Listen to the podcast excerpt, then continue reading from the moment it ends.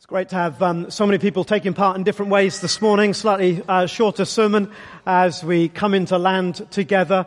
Lots of family things going on. This is where life happens. Any life out there? I said this is where life happens. And uh, a huge thanks to, to the tech guys. They're doing some building work for new equipment and so on. So the whole thing's been dismantled and put back together this last week. So uh, I bless you guys, and Paul especially, and Danny for all the work that they've been doing. Um, you might like to give them a round of applause because it,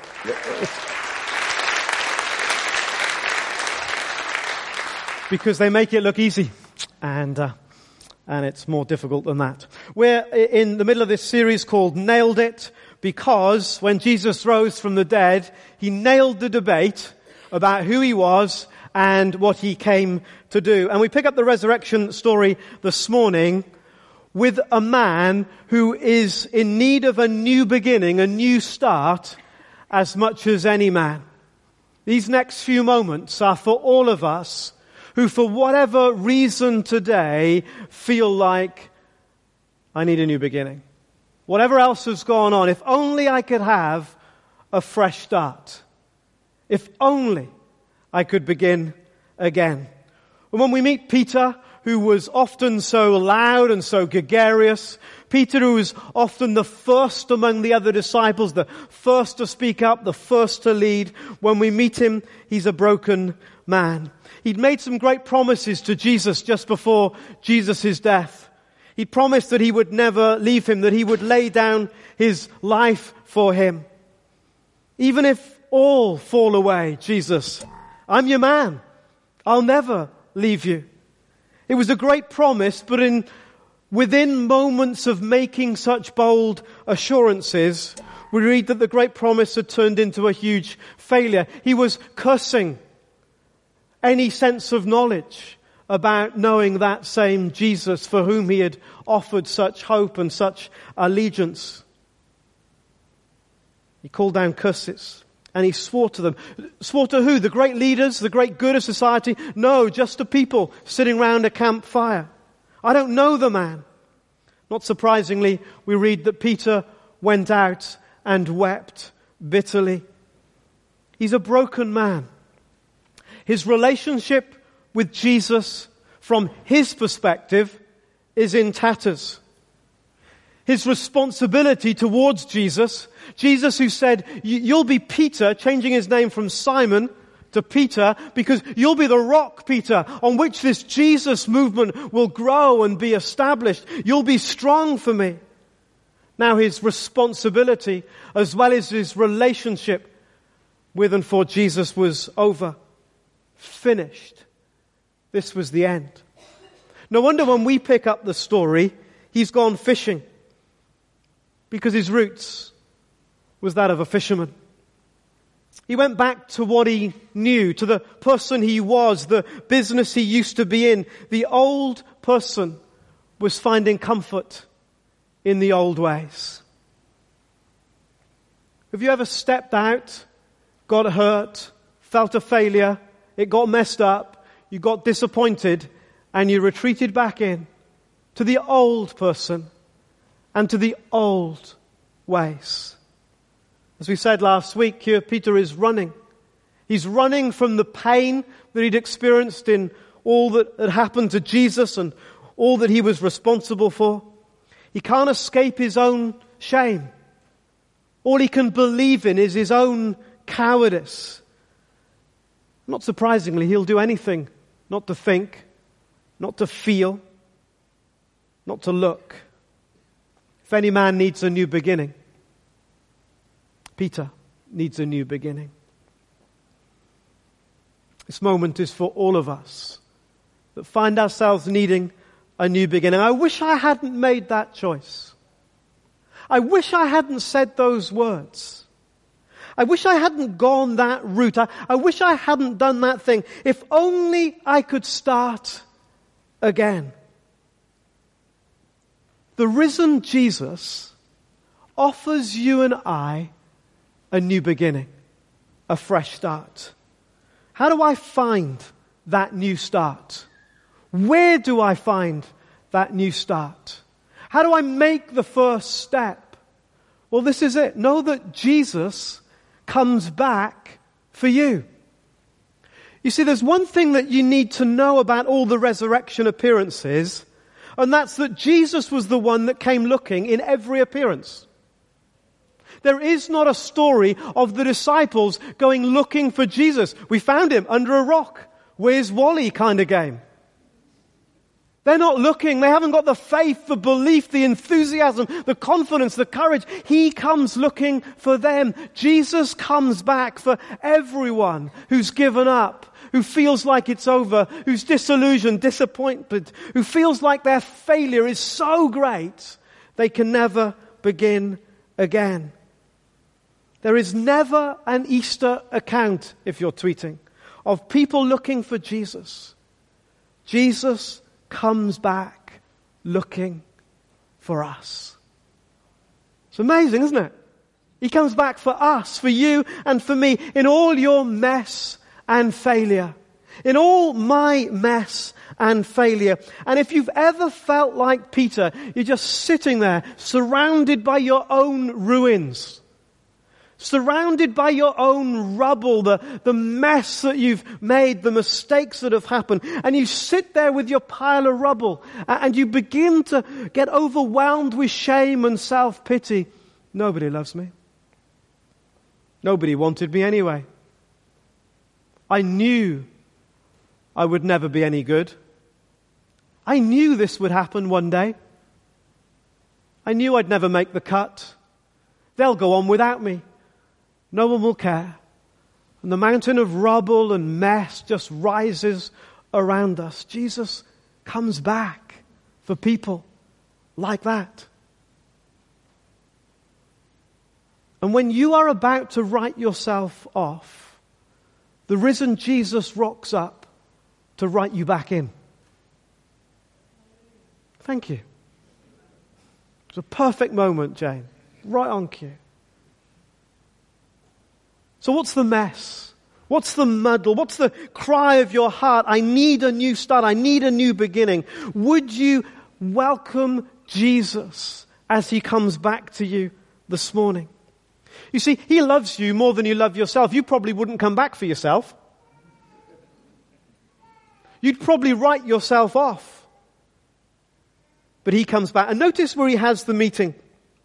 He could have had the meeting in all kinds of places. It could have been a Premier Inn. It could have been a local coffee shop, wherever. Jesus chooses a charcoal fire.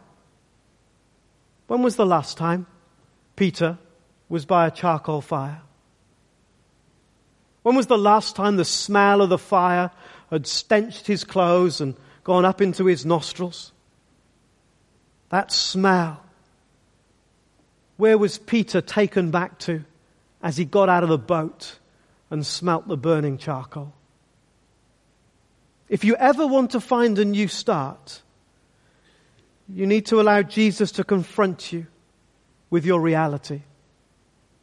Now that's a bit of a shock. It's a bit of a surprise given the sort of vein that we're, that we're in. What I, I want to get away from my reality, not look at it, not confront it. And, and so it surprises us that for Jesus, love loving Peter involved helping him face the truth of where he was. We might think, why doesn't Jesus just gloss over it? Oh, never mind, Peter. It's all alright. It all turned out okay in the end. Let's not worry about it anymore. No, that's what we do in our churches. We hurt like hell and go, oh, it doesn't really matter. No, I'm fine, really. Because we talk about love and we talk about issues. And I say, I'm not going to deal with these issues because I love you. I'm not going to talk about the truth because I want to keep you happy. And we do that in all kinds of relationships. We do that in all kinds of groups, all kinds of communities, all kinds of families. And in our culture, we separate love and dealing with stuff. And a little bit of advice for Jonathan and Francis, and you lot can listen in as well. Every time you don't deal with the stuff, a little brick comes between you. You don't see it, but it's there. And sometimes people wake up one morning and think, flipping heck, I don't love him. I don't love her. You think, where did that come from? Imperceptibly, the wall one day got so high, you can no longer reach over it. Jesus is a good enough friend to face us with our reality, our truth. You see, what would have happened to Peter if Jesus had just moved on, just ignored it, made light of it, glossed over it? Peter would have always harbored shame because it wouldn't be dealt with. Peter would have always felt guilty. Peter would have always felt weak and vulnerable because there it was, that stuff, those bricks somehow between him and Jesus. So Jesus lights a fire and says, Peter, we're going to deal with this today. What remains in the dark will always be used by the enemy. Good discipleship brings into the light the reality of where we are. Not to leave us there, but to transform us there.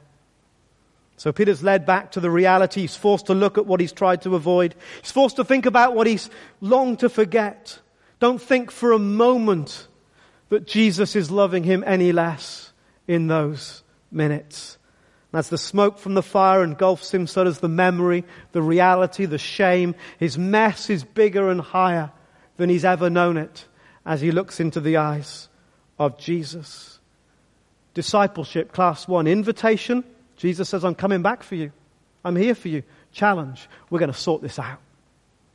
Beautiful, beautiful stuff. And there are themes that run right through the Bible. The themes of our relationship with God and our responsibility for God. God invites us into relationship and so we become children of a father whose fatherhood fills heaven and earth. And because we're part of the father's family, we go about the father's business. We take responsibility for the father's family. Because we've been invited to be children, sons and daughters, prince and princesses of the king, into relationship, we go about the responsibility of living out and extending the king's kingdom relationship, responsibility. But you have to have, if you're going to sort out your mess, if you're going to have a new start, you have to go with relationship first. All the way through the Bible. Relationship first, then responsibility. The biggest mistake people make, I'm going to sort out my mess by trying to take responsibility. It would be like Peter saying, don't worry Jesus, I'm going to try harder next time. He wouldn't have dealt with his guilt and his shame. Don't worry Jesus, I'll never do that again. And Jesus would have gone, oh yeah. Oh yeah. So we rush to responsibility and misrelate, and Jesus forces the relationship point. It's almost painful. We almost wish Jesus wouldn't do it. But to find a new start, you have to hear the invitation to relationship, to love Him afresh. Do you love me? So, matter, forget about anything else for a moment. Do, do you love me? This is a matter, a question, first and foremost of the heart. He goes back to the old name, Simon, instead of Peter, because our relationship with God is directly related to our identity. And Jesus is saying, Simon, are you going to stay Simon? Or are you going to become Peter again? Are you going to stay with this distance?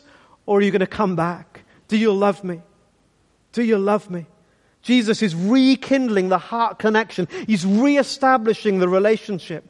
Three times failed, three times to be restored. He's giving Peter the openness, the welcome. And in the end, Peter gets really annoyed like we might. Lord, you know all things. You know that I love you. What's happening there? Peter is getting in touch with what's really true for him. His heart's being revealed. And at the core of Peter's heart, he loved Jesus. You say, well, if he loved Jesus, why did he deny him? Hello? Do you love Jesus? Yeah? Do you ever deny him? Suddenly Peter's, yes, I do love you. You know all things. Stop this. This is hurting me as my heart is revealed. We might have expected Jesus to say, Peter, this is what you need to do. You need to go back to the synagogue. You need to read a few more books. You need to do this. You need to attend the prayer meeting every other week. God says, I want your heart. Do you love me? Yes, Lord, you know I love you. Maybe it feels like your love for God has got lost under a heap of failure. It's time for you to hear Him say, Do you love me? And you go, Yes, I do love you. I do belong to you. I am yours. You are mine. And it's here at the heart level that freedom is found. Don't think for a moment you can find freedom by doing stuff and taking responsibility, because you never will. And the final step here in finding a new start is this accept he believes you can do it. See, Peter lost the relationship. And he, because he lost the relationship, he lost all sense of hope he could ever be the rock. He, he thought that he could be Jesus, man, but he hadn't been. And now he thought perhaps he'll never be. Anyone ever thought like that? Anyone ever failed and thought, I'm never going to do this? This is never going to be me. But the risen Jesus comes back to Peter of all the disciples and says, I believe in you. You can still do it, even though you failed. You can still do it, even though you've messed up. You can still do it, even though it's gone wrong. Why? Because you love me. Because you love me. A matter of the heart. Being uh, a shepherd, shepherd imagery, feed my sheep, feed my lambs. Right out of the Old Testament, a metaphor of leadership. Peter had been given a role of leadership in the church, and Jesus saying, You can do that. Because failure does not stop you from being part of God's story. Yes. Otherwise, none of you would be here. I wouldn't be here either. Failure does not stop you being part of God's story. I believe in you, says Jesus. You can do it. You will do it. In fact, you will do it and it will cost you your life. And the Peter, because he got healed up, because he found freedom, because he went back to the charcoal fire, one day would claim the name of his Lord and be crucified. Please crucify me upside down. I'm not worthy to be crucified like Jesus. You can do it. Except he believes you can do it. Where's that new start that you need today? Have you lost hope? Then know the risen Jesus comes back for you. Have you been running, not willing to look? He'll invite you to take a close look at where you are. But you need that. You need that. And you will discover that you love Him and He loves you. And you can do it. You're writing yourself off just now. But His plan is to write you back in to the center of His story. It's an amazing, amazing thing. Let's stand.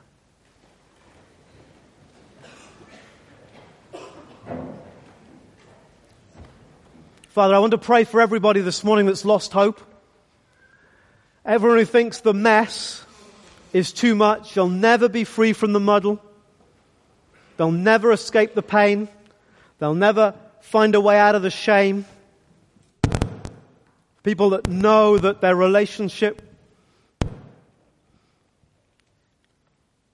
has gone belly up. People that know that their responsibility is lying in ruins. I want you to know the risen Jesus comes back for you now. Even now. He comes into this place for you. Because whatever you believe about yourself, He's taken all that rubbish and failure and laid it on the cross. He believes in you. He believes you can still do all that He's called you to do as you go back to your first love. And as you open your heart up to Him afresh, these are the moments for us to make our response.